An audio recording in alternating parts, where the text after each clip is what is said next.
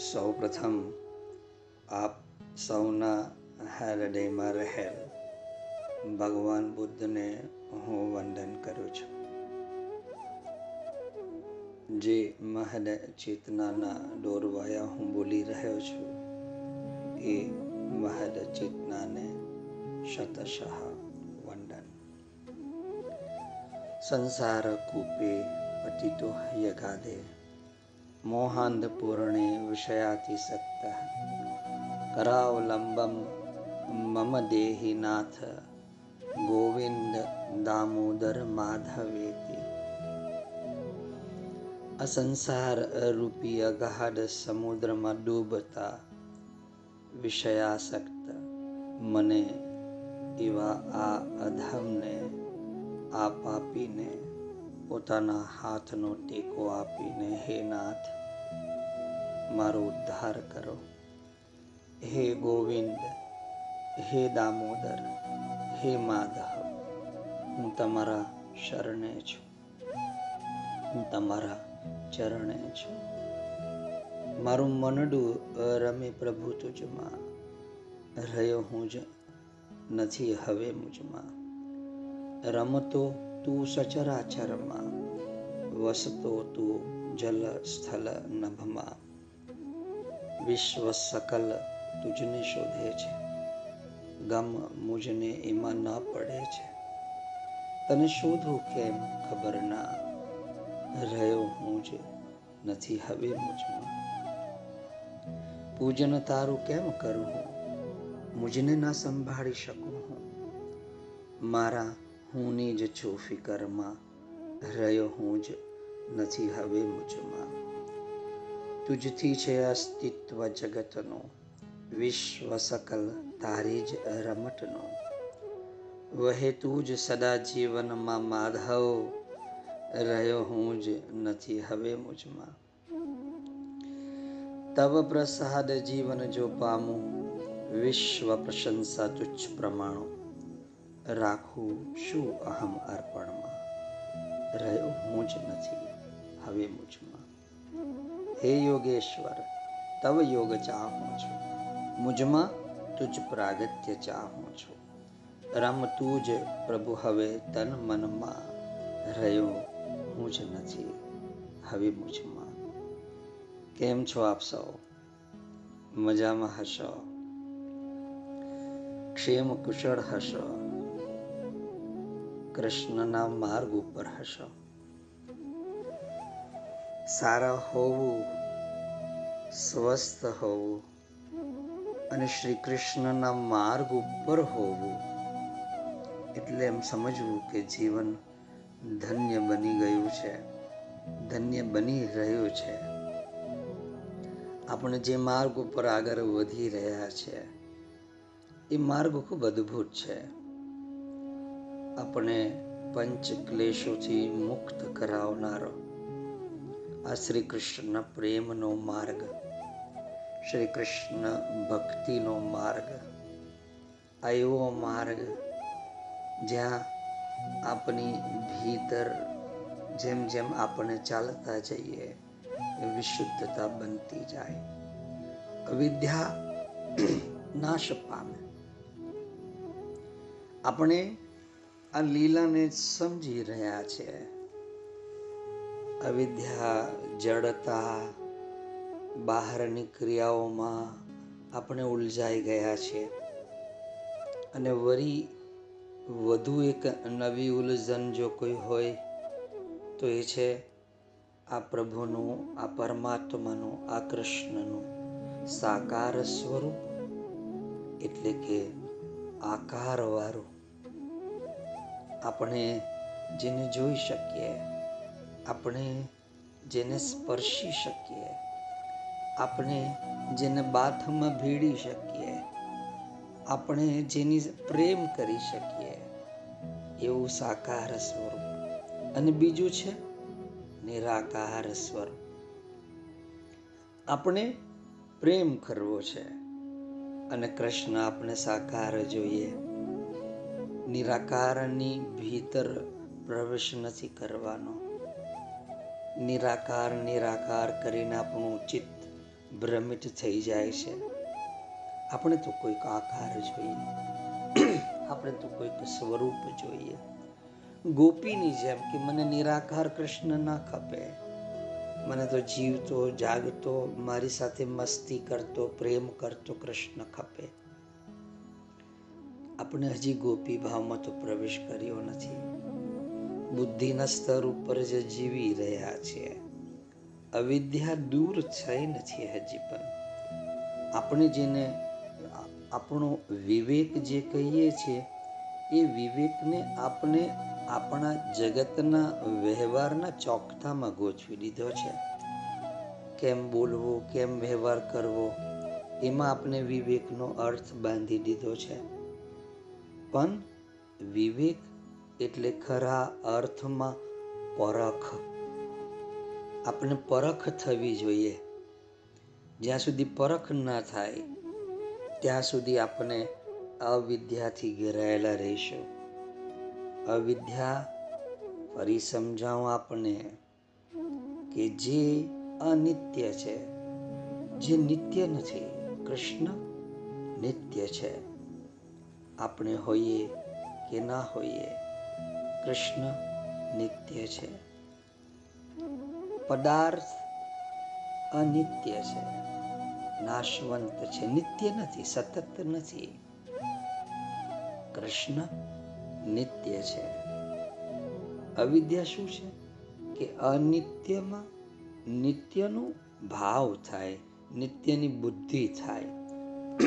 તે અવિદ્યા છે. જે અપવિત્ર છે.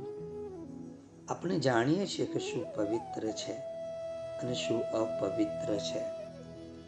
પરંતુ અપવિત્રમાં પવિત્રતાનો ભાવ થાય, પવિત્રતાનો આત્મભાવ થાય, પવિત્રતાની આત્મબુદ્ધિ થાય એ અવિદ્યા છે.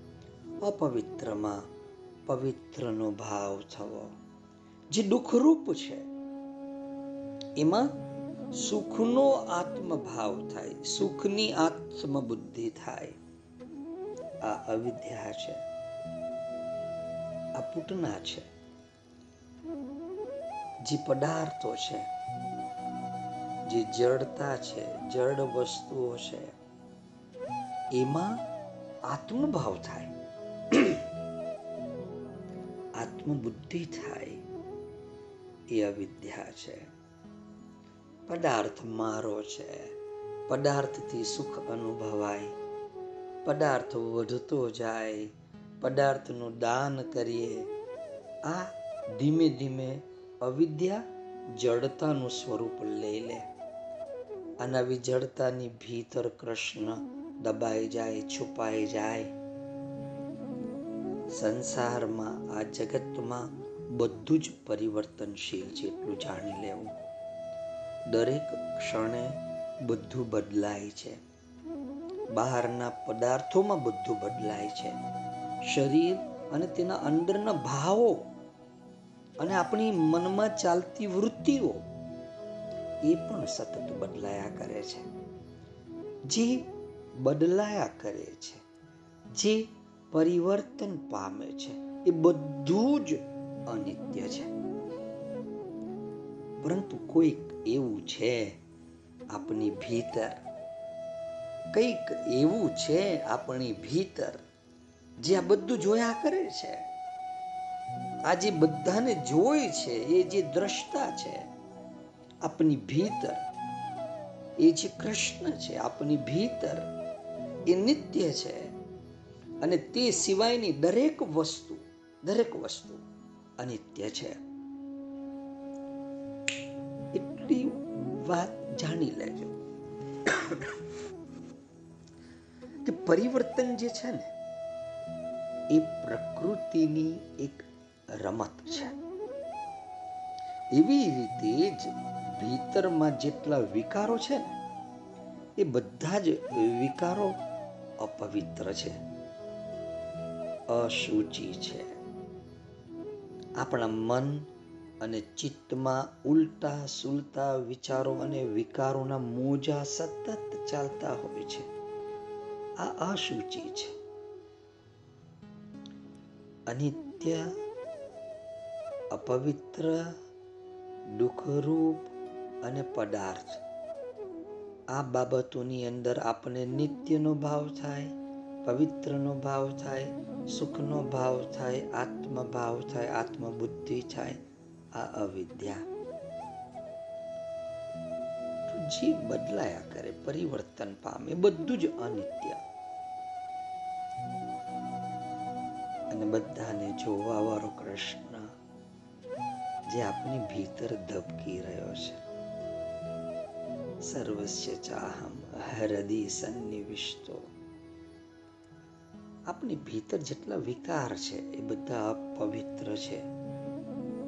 વિકારોને પવિત્રતાનું નામ ના આપી શકાય. આપણું મન અને આપણા મનમાં અને ચિત્તમાં ઉલટા સુલટા વિચારો અને આ વિકારોના મોજા સતત ચાલતા રહે છે. આપણે આ પરિવર્તનશીલ પદાર્થોમાં જડ પદાર્થોમાં, વિષયોમાં આપણે સુખને શોધીએ છીએ. પણ જ્યાં સ્થિરતા જ નથી. જ્યાં સ્થિરતા જ નથી, ત્યાં તમને સ્થિરતા કેવી રીતે મળે? ત્યાં તો બધું જ દુઃખરૂપ છે. બધા જ વિષયો છેવટે દુઃખમાં લઈ જાય છે. તમે તમારા જીવનની અંદર પશ્ચાત એક દ્રષ્ટિ નાખજો. કે જેટલા પણ વિષયો છે સબ્જેક્ટ ઓફ માઇન્ડ આપણા મનના, આપણી ઇન્દ્રિયોના જેટલા પણ વિષયો છે, એ બધા જ વિષયો છેવટે દુઃખમાં લઈ જાય. જે અનિત્ય છે, તેમાં નિત્યનો ભ્રમ સેવીએ, તો છેવટે તો દુઃખ જ મળે છે આપણે. કોઈ વ્યક્તિ કે કોઈ વસ્તુમાં આપણે સુખ જોઈએ, પરંતુ એ વ્યક્તિ કે એ વસ્તુ છૂટું પડવાનું જ છે. એ ભાન આપણે રહેતું નથી. તેથી દુઃખ પામીએ છીએ. સ્પેનની અંદર જે મઠ છે બૌદ્ધનો, એમાં જે બૌદ્ધ સાધુઓ છે, એ અરસ પરસ જ્યારે પણ મળે, ત્યારે એકબીજાને કહે remember brother you must die one day સામેવાળો પણ પેલાને કહે remember brother you must die one day યાદ રાખો, તમે એક દિવસ મરવાના જ છો. હું પણ એક દિવસ મરવાનો છું. I must die one day you must die one day બધું જ જેટલું પણ છે આ જગતની અંદર, પરિવર્તનશીલ છે. એમાં સુખ શા માટે આપણે શોધીએ?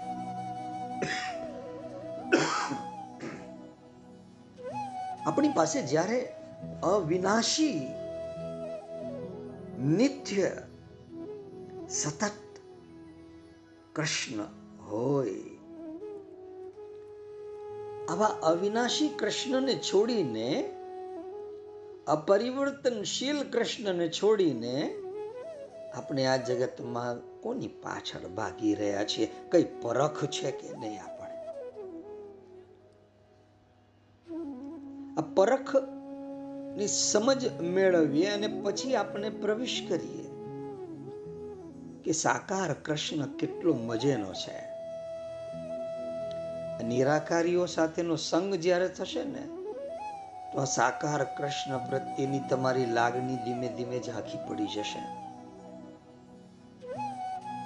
એટલે આ સમજણ તમને આપી રહ્યો છું કે કોઈ વ્યક્તિ કે વસ્તુમાં સુખ જોઈએ છે, પરંતુ તે છૂટું પડવાનું છે ભાન આપણે રહેતું નથી, એટલે દુઃખ પામીએ છીએ. આપણે ખરેખર હું એટલે કોણ એ જ જાણતા નથી. અને જે હું ને આપણે જાણીએ છીએ, એ તો સાલો નકલી હું છે. અને આ નકલી હું ને અસલી માનીને એના પાયા ઉપર આપણા જીવનના, આપણા વ્યક્તિત્વની આખી ઇમારત આપણે ઊભી કરી દઈએ છીએ. આપણું નામ પણ બહારથી ઠોપેલું ઉધારનું નામ. આ બધું જ અનાત્મ છે.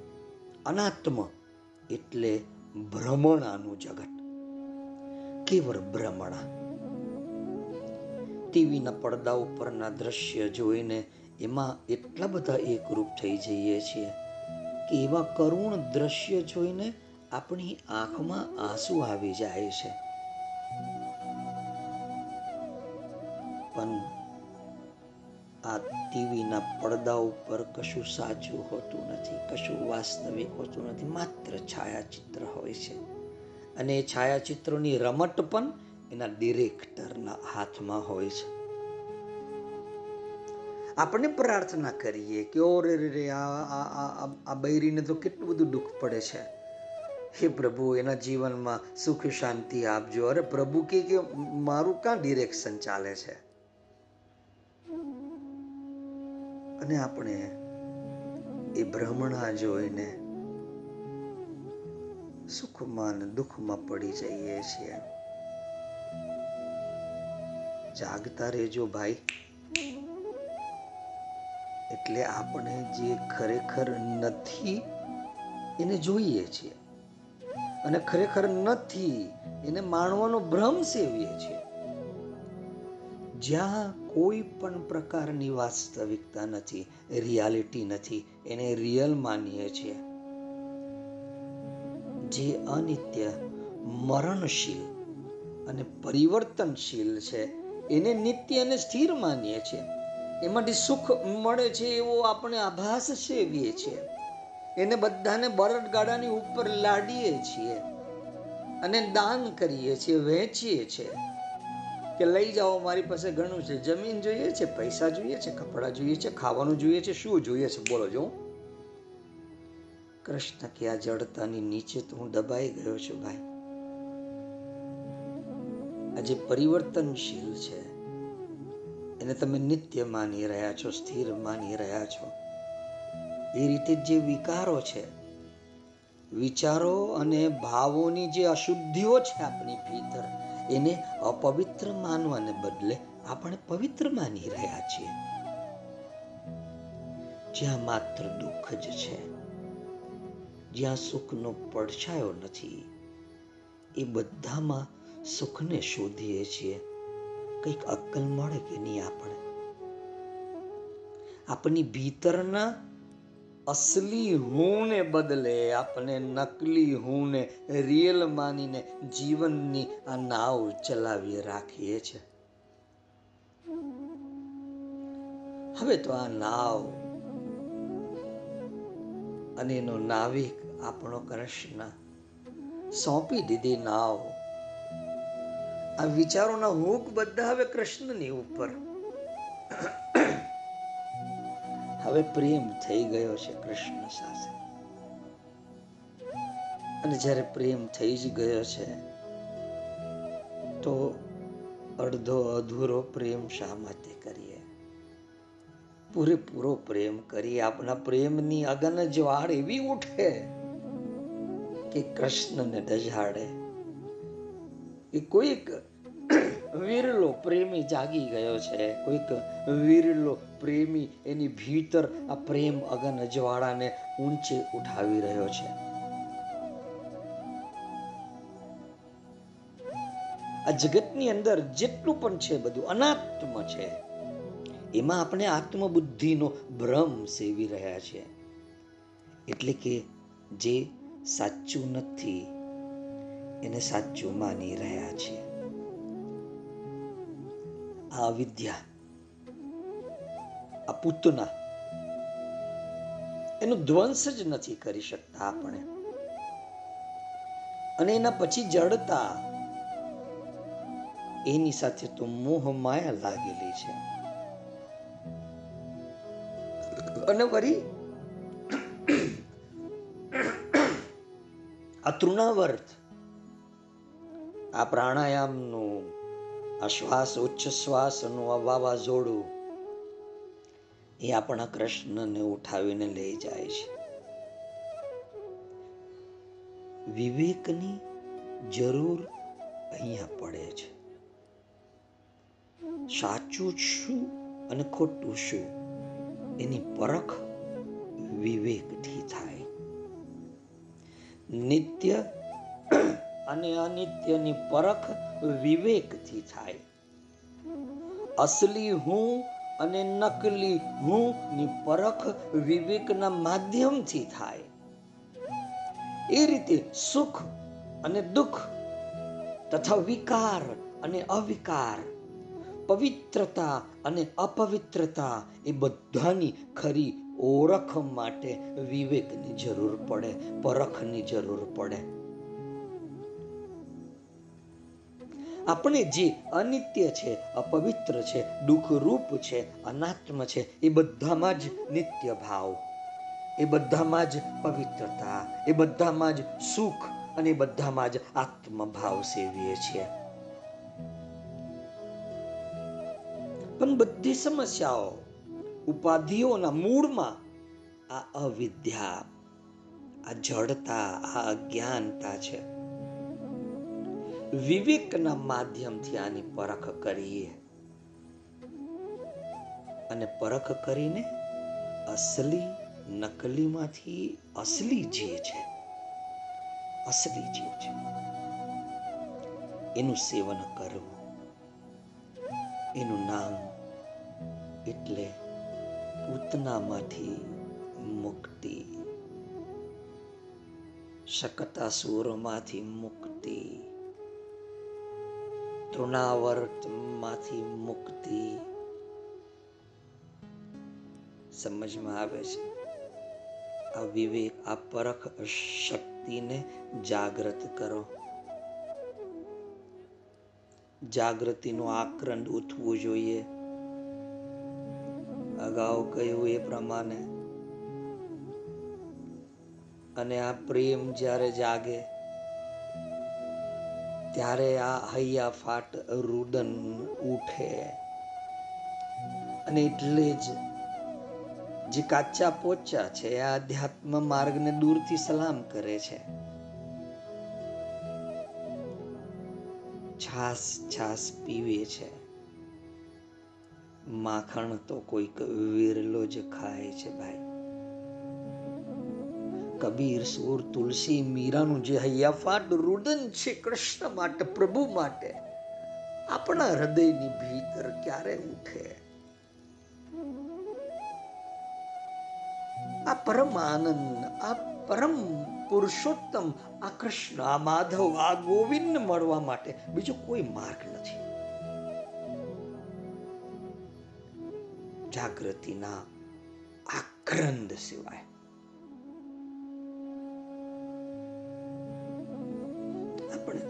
બેસી જઈએ છીએ. એકાંતની અંદર શ્વાસની ઉપર ધ્યાન આપતા રહીએ છીએ. અડોલ આસન, ભાઈ ડોલે ની એવું આસન, અને એકાંત ગુફા. અરે આ એકાંત ગુફામાં વાળેલી વજ્ર પલાથી આપણે માની બેસીએ છીએ કે આહા, મને સુખ મળવાનું છે. એક જ સ્થિતિમાં સુખ માનવાનું, આપણા આ જીવની જડતા બની ગઈ છે. જેને ગટી કે અગટી બંનેને ફગાવી દીધા છે. એવા મુક્ત આત્માની અવસ્થા નથી. આપણે પરમ મુક્તિ તરફ આગળ વધવાનું છે. પરમ મુક્તિ તરફ. આપણે ક્યાં ફસાઈ ગયા છે?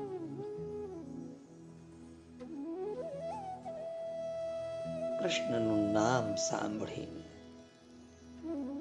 આપણી ભીતર એ નૃત્ય થરકવા લાગવું જોઈએ.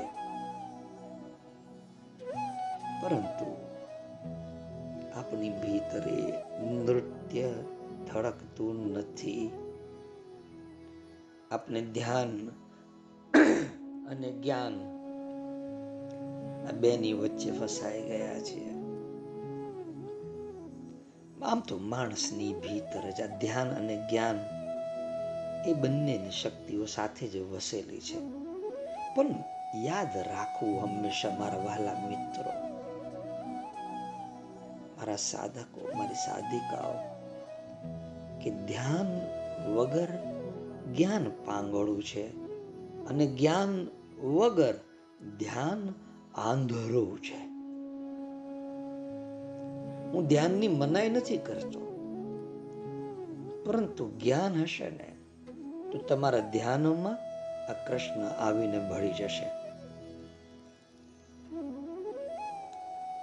બંને જોડાવા જોઈએ. ત્યારે આપની આ સાધનાને વાટે વાટે દૈવટ અને દ્રષ્ટિ બંને આપણે આવીને મળે છે. ધ્યાનની વાત લઈએ તો આપણે કોઈ જાણીતી વસ્તુ ઉપર પણ કેટલા અંશે ધ્યાન આપી શકીએ છીએ. કેટલા અંશે ધ્યાન આપો છો તમે તમારા તમારા જીવંત અસ્તિત્વની ઉપર? ક્યારે ધ્યાન આપ્યું છે? આ જીવંત અસ્તિત્વ ઉપર, જે સાકાર સ્વરૂપમાં છે. ભીતર રહેલો છે પેલો, નિરાકાર સ્વરૂપે, અને આ સાકાર સ્વરૂપને સાક્ષીપૂર્વક જોઈ રહ્યો છે. એ જોઈ રહ્યો છે ભીતરથી કે આ ક્યાં, કઈ એક અઢોગટીની ખીણમાં લઈ જઈ રહ્યો છે માણસ. આ અસ્તિત્વને, આ હયાતીને, આ સાકાર અસ્તિત્વને.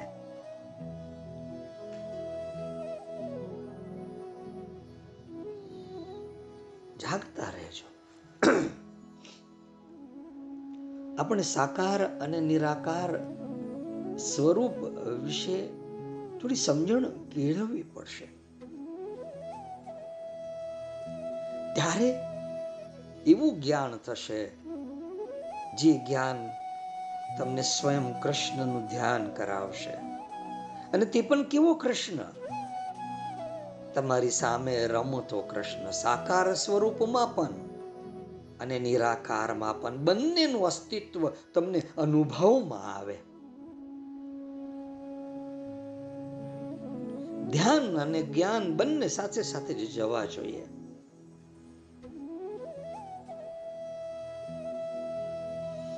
જે વસ્તુનું જ્ઞાન ન હોય, એનું ધ્યાન ભલે ન ધરી શકાય, પણ જે આપણી સામે જ છે અને આપની અંદર જ છે, એનું ધ્યાનપૂર્વક નિરીક્ષણ તો કરી શકાય છે.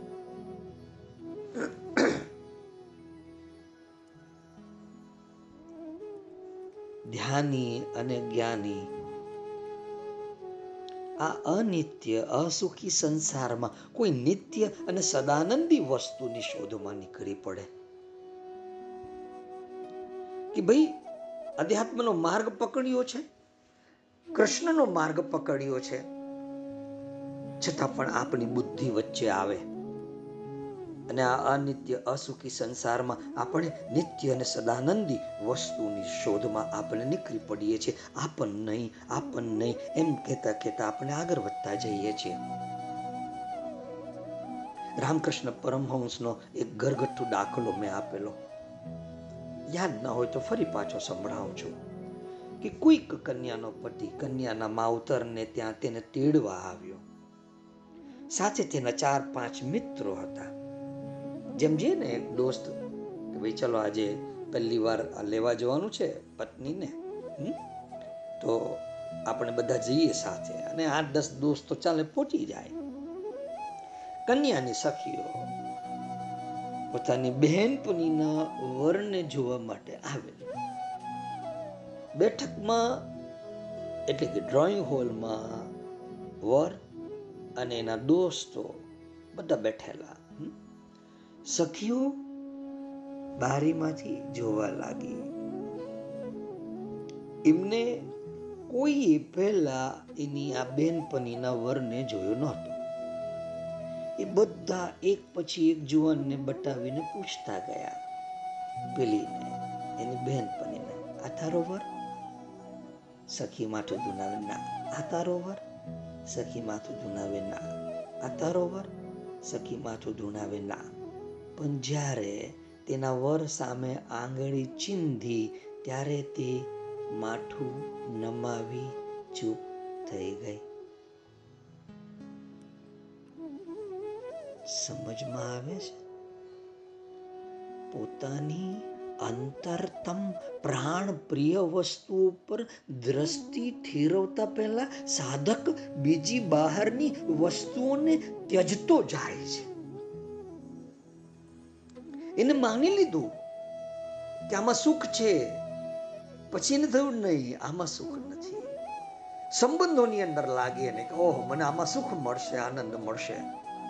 પછી કે, નહીં, આ પણ નહીં. પછી પદાર્થની અંદર, જડતાની અંદર, એને એમ લાગે કે આમાં સુખ મળશે. પછી કે, નહીં, આ પણ નહીં. એમ કરતા કરતા બાકી રે કે આ કૃષ્ણ તરફ જ્યારે આપણી આંગળી ચિંધાય ત્યારે આપણું માથું ઝૂકી જાય છે. આપણે ચૂપ થઈ જઈએ છે કે હા, બસ. એટલે જ્યારે પોતાની અંતરતમ પ્રાણ પ્રિય વસ્તુ પર દ્રષ્ટિ ઠેરવતા પહેલા સાધક કે સાધિકા બીજી બહારની વસ્તુઓને ત્યજતા જાય છે. એની ઝૂરતી નજર. તમે સમજજો આ શબ્દને. ઝૂરતી નજર. આપની નજર ઝૂરે, ઝંખે. એની ઝૂરતી નજર પોતાના અંતિમ વિશ્રામ પર આવતા સ્થિરતા પામે છે. સાહેબ, હું તમને કેવું કે આ કૃષ્ણ એ અંતિમ સ્થિરતા છે.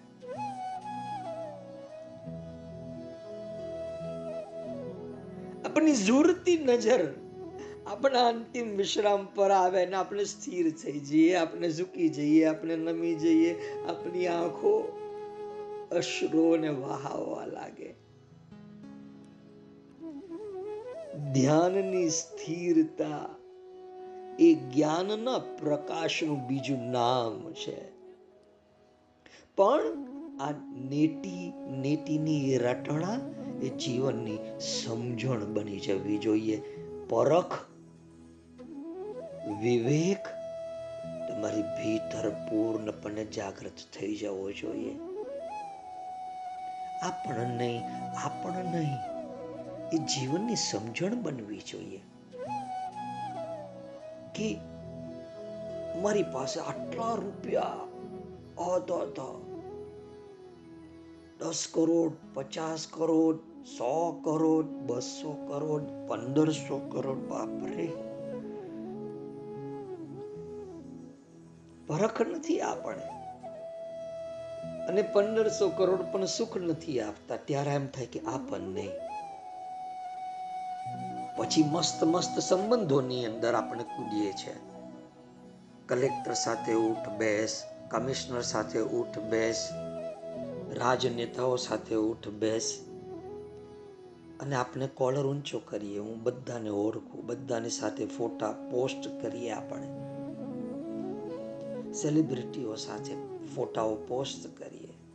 પછી એમ થાય આપણને આપણને. આ નીતિ નીતિની રાટણા એ આપણા જીવનની સમજણ બનવી જોઈએ. આપણને આપણને આપણે માથું ધૂણાવતા જઈએ, નહીં, આ નહીં આ નહીં આ નહીં. કૃષ્ણ તરફ આંગળી ચિંધાય.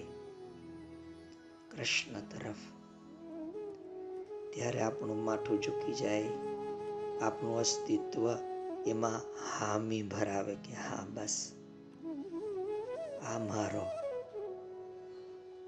આ મારો. યુગોથી આજે મારો છે એને ભૂલીને આ બહારના જગતમાં જ રમમાણ થઈ ગયેલા. એને બહારના જગતને આ નહીં આ નહીં આ નહીં કરતા કરતા આપણે કૃષ્ણ પાસે આવીએ. પણ કેટલી વાર લગાડી દીધી ભાઈ? કેટલી વાર લગાડી દીધી? કૃષ્ણ ભીતર શું અનુભવતા હશે? એ તરફ તો આપની બિલકુલ દ્રષ્ટિ જ નથી જતી.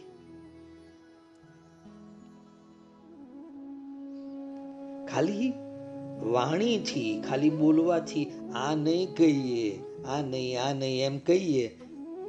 અને જે ખરેખર નથી, એને જ વર્ગીને રહીએ. એના જેવું અજ્ઞાન બીજું કોઈ નથી. જે નથી, કહીને એના નામ ઉપર છેકો મૂકતા મૂકતા આગળ વધી જવાનું. અને જ્યારે જેના નામ ઉપર છેકો ન મૂકી શકાય એવું અછેદ્ય, અભેદ્ય તત્વ નજરમાં આવી જાય. આ કૃષ્ણ એ અછેદ્ય, અભેદ્ય. આપણે જે નથી નથી એની ઉપર છેકો મૂકતા જઈએ. પરંતુ છેકો મૂકી દીધા બાદ પણ પાછલે બાર નથી, છેકો ભૂસીને એ જેની ઉપર છેકો મૂક્યો છે, એને જ પકડીને, એને જ વળગીને રહીએ છીએ આપણે. જાગો છો ને?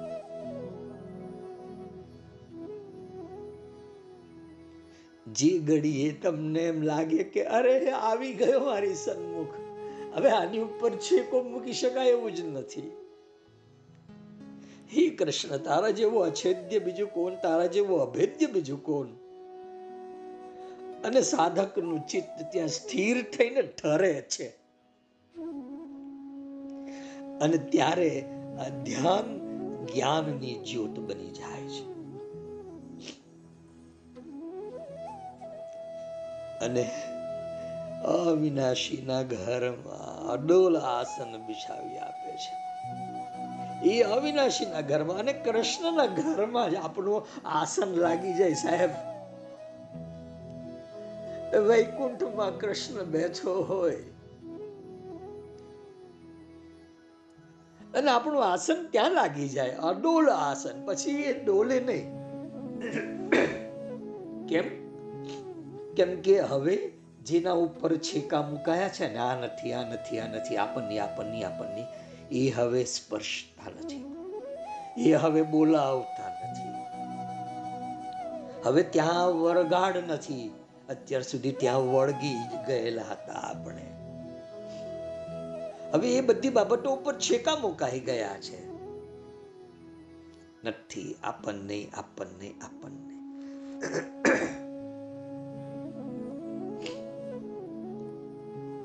હવે આપણી સમક્ષ જે નામ પર, જે અસ્તિત્વ પર છેકો જ નહીં મુકાય, એ આવીને ઊભો રહી ગયો કે, લે, ચલ, હવે મારી ઉપર તો તે પહેલાં સૌથી પહેલાં મારી ઉપર છેકો મૂકેલો અને બીજી બધી જે નથી નથી કરીને તે છેકો મૂક્યો, એને તો વળગીને રહેલો. કેટલી મૂર્ખામી કરી નાખી આપણે, એવું નથી લાગતું? અને હજી પણ કરી રહ્યા છીએ. હજી પણ તમને કહું છું, જાગી જાઓ. આજ પડે, આજ ક્ષણ છે તમારી પાસે. જેની ઉપર છેકો મૂકવાનો છે? આ નહીં, એમ આ નહીં, એની ઉપર છેકો મૂકી દો. કૃષ્ણ ક્યારે પકડમાં આવશે? કૃષ્ણને ક્યારે વળગશો? કૃષ્ણને વળગવાનો આનંદ શું છે? ક્યારે અનુભવશું?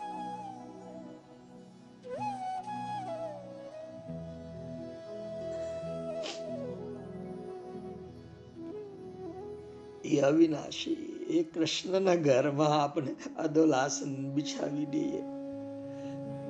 એને એમ કહ્યું છે ને કે સર્વસ્ય ચાહમ હૃદય સન્નિવિષ્ટો આપણી ભીતરે રહ્યો છે. આપણે પણ કૃષ્ણને બતાવી દઈએ કે તું પણ તારા હૃદયમાં જોજો અંદર તારા હૃદયમાં મારું આસન ત્યાં લાગેલું છે. અડોલ આસન ત્યાં લાગેલું છે. હવે એને આ જગતની માયા જાળ ડોલાવી શકે એમ નથી. એવું અડોલ આસન જો તું પણ તારી અંદર નજર નાખ.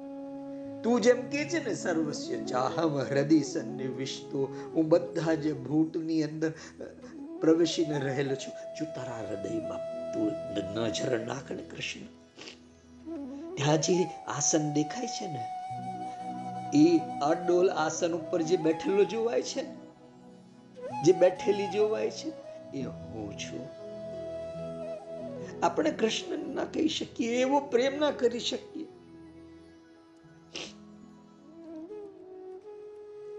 ध्यान की धुन में ज्योत जलत है मिट्टियों अंधियारो अंडर को એ અજવાળે સાતમ સૂજે ભેદ મિલ્યો ઉન ઘર કો આ કોને બનાવ્યો ચરખો ભાઈ આ કોને બનાવ્યો ચરખો આપણો આ કાયાનો ચરખો આપણે રોજ ચલાવીએ છીએ પણ એ ચરખો કેમ ચાલે છે? ચરખાનો ચલાવનારો કોણ છે? કેવો છે? ક્યાં વસે છે? એની તપાસ કોઈ દિવસ કરી છે ખરી?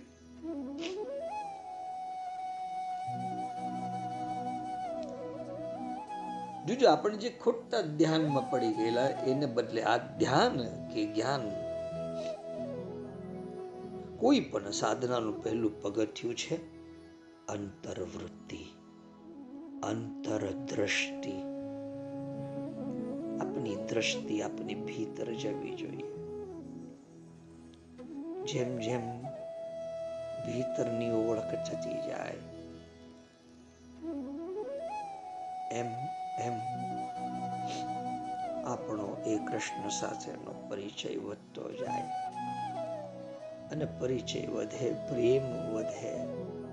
પછી કૃષ્ણના હૃદયમાં આસન મૂકીને બેસી શકીએ. અવિનાશી ના ઘરમાં આપણે આસન બિછાવી દઈએ.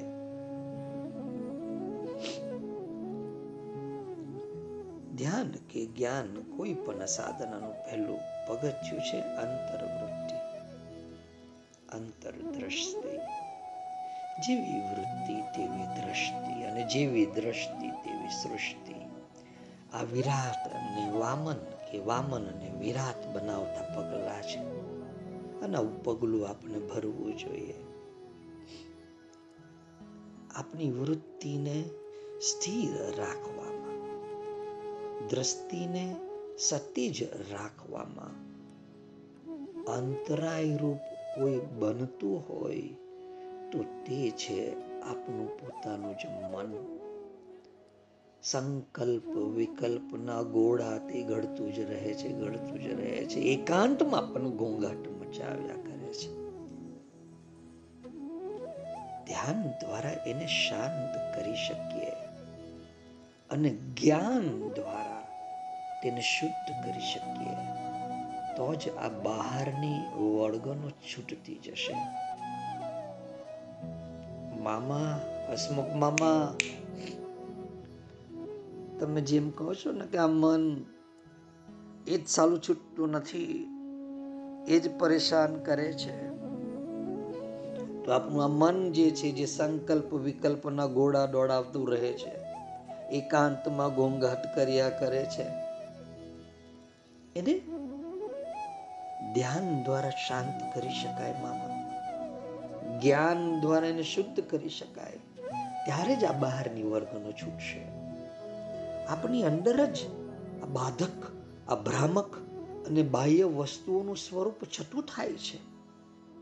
અને જ્યારે આ બાહ્ય વસ્તુઓનું સ્વરૂપ છઠ્ઠું થશે ને, ત્યારે છેકો લગાવવાનું સહેલું પડશે.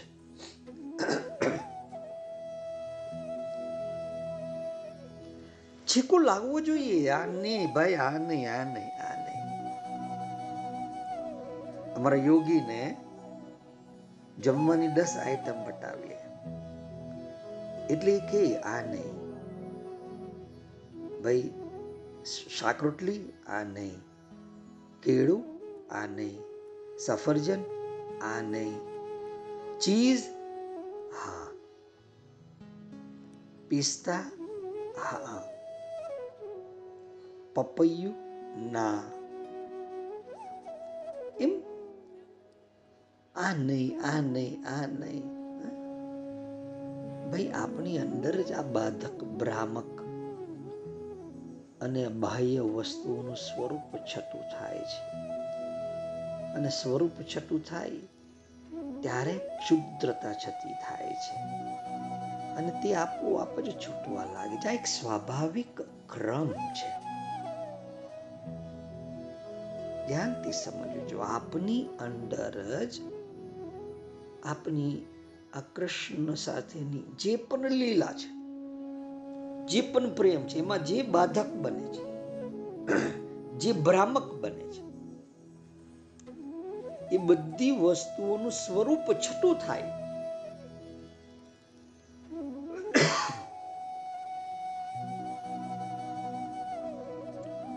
માસ્ટર આપને જ્ઞાન આપે આપણે શીખવાડે. અને આપની અંદર એ વિવેક, એ પરખ શક્તિ જાગ્રત થાય. એ પરખ શક્તિ જાગૃત થાય એટલે આપણને ખબર પડે કે આ તો બાધક હતું. હવે એનું સ્વરૂપ છતું થયું. આ તો ભ્રામક હતું. હવે એનું સ્વરૂપ છતું થયું. અને જેની ક્ષુદ્રતા છતી થઈ ગઈ, એ બધી વસ્તુ ધીમે ધીમે છૂટવા લાગે આ એક સ્વાભાવિક ક્રમ છે. કેટલીક વાર બહારની વસ્તુઓ તો છૂટી જાય છે. સમજો ધ્યાનપૂર્વક સમજો કેટલીક વાર બહારની વસ્તુઓ તો છૂટી જાય છે.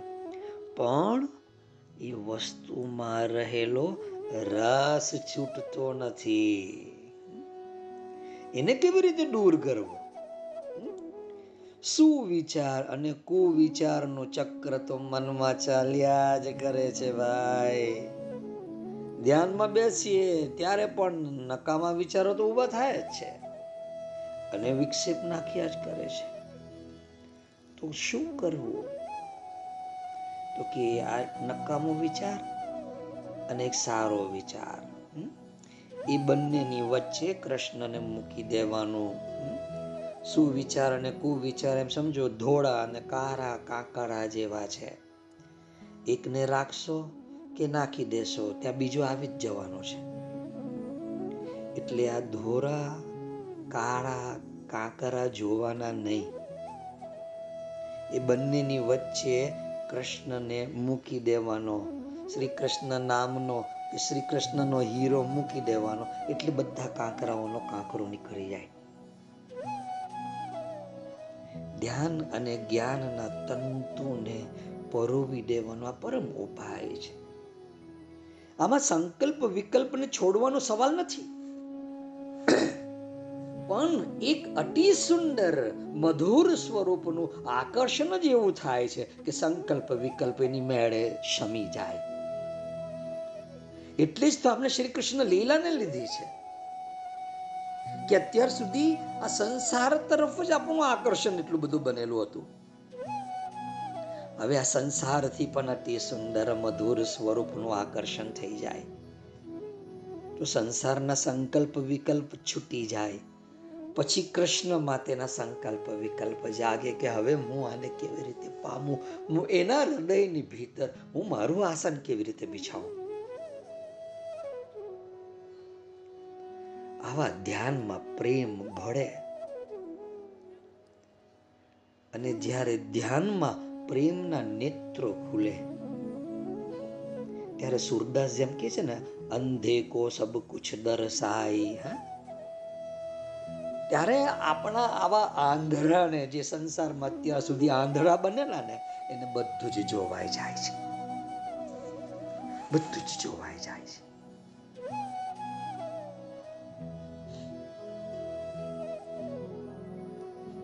કોઈ સંકલ્પ, વિકલ્પ છોડવાનો સવાલ જ નથી, પણ જે સર્વ સુંદર છે સર્વશ્રેષ્ઠ છે, સુમધુર છે, સુકોમળ છે, સુશીતલ છે, એવા એ શ્યામ સુંદરનું મધુર સ્વરૂપ જો આપણી ભીતર આપણે મૂકી દઈએ,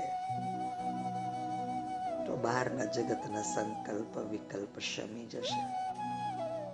ધ્યાનની અંદર પ્રેમ ભળવો જોઈએ. મારી વાતને સમજવાનો પ્રયાસ કરજો ખાલી ધ્યાન નથી કરવાનું, પરંતુ ધ્યાનની ભીતર પ્રેમ પ્રવેશ. તો તમારું ધ્યાન બદલાઈ જશે. ધ્યાનમાં જ્યારે પણ આ પ્રેમની આંખો ખુલી જશે ત્યારે અત્યાર સુધી આંધળા બનીને જે પ્રમાણે આંધળક્યું કરતા, હવે બધું જ જોવાતું જશે. બધું જ જોવાતું જશે.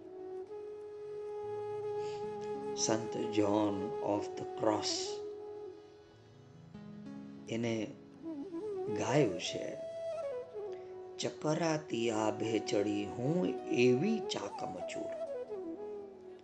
ચકરાતી આભે ચડી હું એવી ચાકમચૂર પંથ ભૂલી જાઉં પાદરી અને અંધી ભાળું નૂર. જાદુ કાંક જરૂર, મેં હરીને હાથ કરી લીધા. ચકરાતી આભે ચડી હું એવી ચાકમચૂર પંથ ભૂલી જાઉં પાદરી અને અંધી ભાળું નૂર. જાદુ કાંક જરૂર મેં હરીને હાથ કરી લીધા.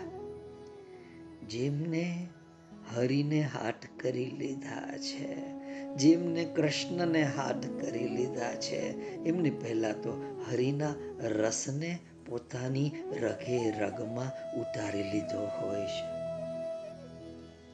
અને આ સત્સંગ શેને માટે કરીએ છીએ? શ્રી કૃષ્ણ લીલા શેને માટે કરીએ છીએ? જેથી કરીને શ્રી કૃષ્ણનો પરમ રસ તમારી રગે રગમાં ઉતરી જાય. જેમને હરિને હાથ કરી લીધા, જેમને કૃષ્ણને હાથ કરી લીધા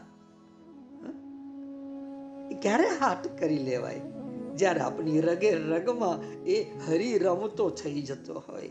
માત્ર કહેવાથી કશું વળતું નથી. રહેણીથી જ રામ રીઝે છે. અને રામના એક પછી એક સૂક્ષ્મ અને સુવિશાળ સ્વરૂપનું દર્શન થતું આવે છે.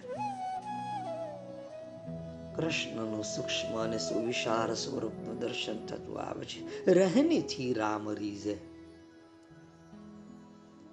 આપણું અસ્તિત્વ એવી રીતે બનતું જાય. પછી કૃષ્ણનું રૂપ ધ્યાન, પછી કૃષ્ણનું ગુણ ધ્યાન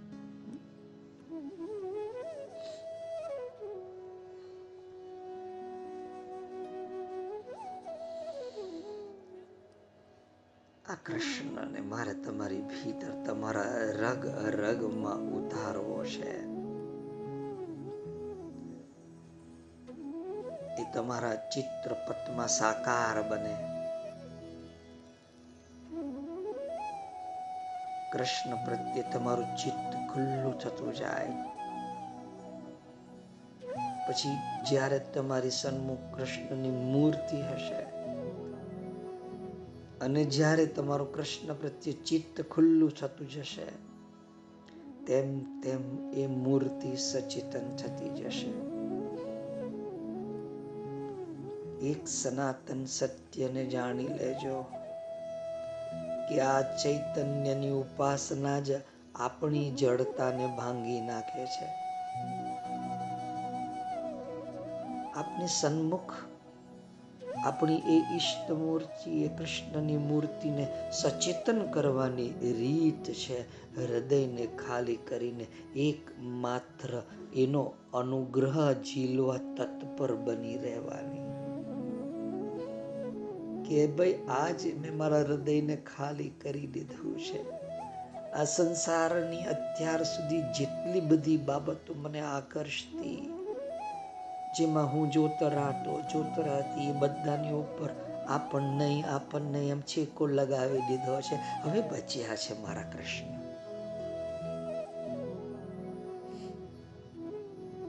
હૃદય ખાલી થઈ જાય. એકમાત્ર કૃષ્ણનો અનુગ્રહ ઝીલવા માટે તત્પર બની જાય.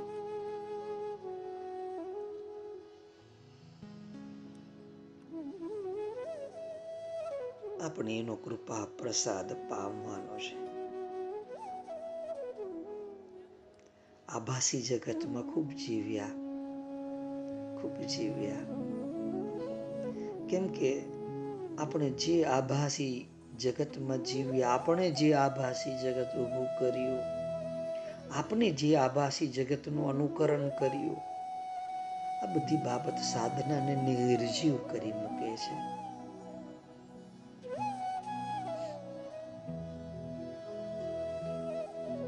કૃષ્ણનું રૂપ જે છે, એમનું સાકાર સ્વરૂપ જે છે, એ સાકાર સ્વરૂપથી જ એમના ગુણ તરફ વિકાસ થતો જાય છે.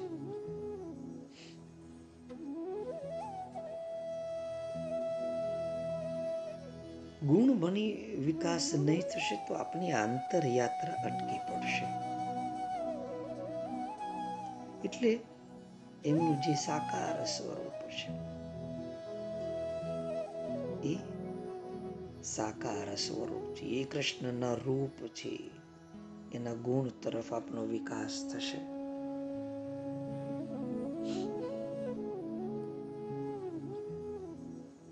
રૂપમાંથી અરૂપમાં. અને અરૂપથી સર્વરૂપમાં. અને સર્વ રૂપમાં જ છે જય રૂપ આ સત્યને જાણી લેવાનું. આપણે ગુણ ધ્યાન કરીએ ત્યારે એમ કોઈ મૂર્તિ હોય કે ન પણ હોય. પણ આપની ઉપાસના એ સાકાર છે, એમ થતી રહેવી જોઈએ. પ્રગટની ઉપાસના. એ ચૈતન્યની ઓળખ. એ જે સાચી પ્રાપ્તિ છે. તમારા, તમારી ભીતર એ જ નમ્ર, નિષ્કપટ અને નિર્મળ, તમારા જ આ નમ્ર, નિષ્કપટ, નિર્મળ અંતરમાં એ ચૈતન્ય પ્રગટ થઈ રહ્યું છે. જ્યારે આ ચૈતન્ય ઝરહરી ઉઠશે ને, ત્યારે બધામાં રહેલા ચૈતન્યના દર્શન થશે. બધાના બધાના જ સ્વરૂપમાં વાસુદેવ સર્વમ ઇતિ એ સાક્ષાત બનશે.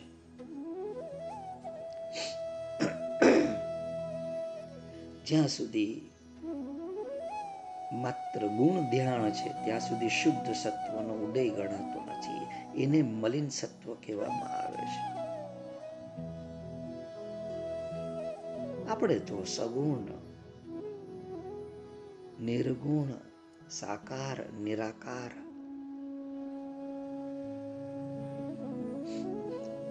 આપણે ગુણ, અવગુણના ભેદથી ઉપર ઉઠવાનું છે.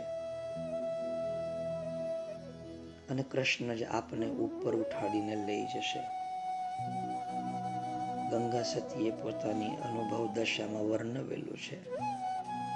યાદ આવે છે આપણી ગંગા સતી? ભાઈ રે સત્વ ગુણોમાં ભેદ છે મોટો ને એક શુદ્ધ બીજો મલિન કહેવાય રે. મલિન સત્વ ગુણનો ત્યાગ કરવો ને પરિપૂર્ણ યોગી થાય રે. ભાઈ રે, વિદેહ દશા તેની પ્રગટે તેથી ત્રણ ગુણોથી થયો પાર રે. ગંગા સતી એમ બોલ્યા ને જેનો લાગ્યો દુરિયામાં તાર રે. આ વિશ્વના બહારના તમામ ભેદ ભાવને ભૂસી નાખતી જે નિર્મર, નિર્દોષ દ્રષ્ટિ ઉગડે છે, એ છે ગુણાતીત પ્રેમ દ્રષ્ટિ. આપણે તો અત્યારે ગુણ જોઈને પ્રેમ કરીએ છીએ. પણ ગુણની પાર આપણે પ્રેમ કરી શકીએ. શબ્દની પાર પહોંચીને આપણે પ્રેમ કરી શકીએ. ગુણાતીત પ્રેમ દ્રષ્ટિ જાગે. એ ખુદ મૃત્યુને પણ અમૃત સંજીવની પાયા વગર રહેતી નથી. ધ્યાન અને જ્ઞાનની આંખો. અહીંયા તો માત્ર એક પરમ પ્રેમમય કૃષ્ણમાં આનંદમય તત્વમાં જ વિલસી રહેલી છે. અને એ કૃષ્ણની સાથે જ આપણે જીવવાનું છે. જીવનનો ખરો આનંદ જ તે છે. એટલે આ શ્રી કૃષ્ણ લીલા, એમાં પણ જે વિશ્વ દર્શન લીલાનું જે રહસ્ય છે એ બહુ અદ્ભુત છે. યશોદાને બે વાર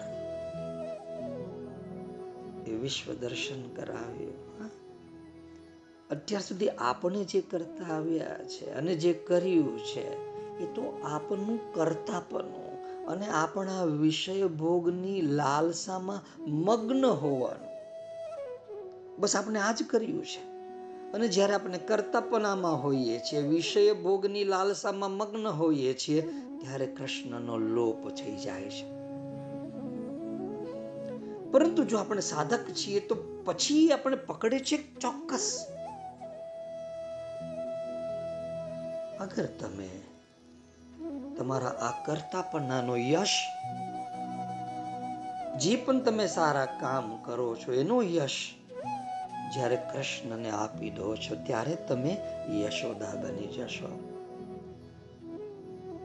જે પણ વિષય ભોગ મળે આપણને એ બધા જ ભગવાનને અર્પણ કરી દઈએ કે કૃષ્ણ આ તારો ભોગ છે. જોજો તમે યશોદા મૈયા થઈ જશો. આ યશોદા મૈયા કોણ? જે પોતાના હૃદયનો રસ, દૂધ સ્નેહ ભગવાનને અર્પણ કરે એનું નામ યશોદા માતા. આપણે આપણા હૃદયનો રસ, આ આપનો સ્નેહ, એ ભગવાનને અર્પણ કરી દઈએ. યશોદા એ જ છે જે પોતાના હાર્દ રસને, હૃદય રસને પીવડાવે છે. આપણે પણ આપણી ભીતર આપણા હૃદયમાં રહેલો એ પરમ પ્રેમ રસ આપણે કૃષ્ણને પીવડાવીએ. યશોદા બનીએ. જોજો, યશોદા બનીએ, વાત્સલ્ય ભાવમાં કૃષ્ણને પ્રેમ કરીએ. પછી ગોપી બનીએ અને પ્રિયતમના ભાવમાં કૃષ્ણને પ્રેમ કરીએ. રાધા બનીએ પછી એ વિરહમાં કૃષ્ણને પ્રેમ કરીએ. યશોદા તો એ છે જે પોતાના હૃદય રસને, હાર્દ રસને પીવડાવે છે. જોજો, મારે તમને શ્રી કૃષ્ણની લીલાની કથા વાર્તા નથી કરવી. કથા વાર્તા તમે અનેક વાર સાંભળી છે. પણ મારે તમને એની ભીતરનું જે સાર ગર્ભ રહસ્ય છે, એનાથી સુપરિચિત કરાવીને તમે કૃષ્ણ સાથે એકાકાર થઈ જાઓ. મારે તો બસ, મારો આશય એ છે, અથવા મારો પ્રેમ એ છે. આશય તો શું કહું? મારો પ્રેમ એ છે.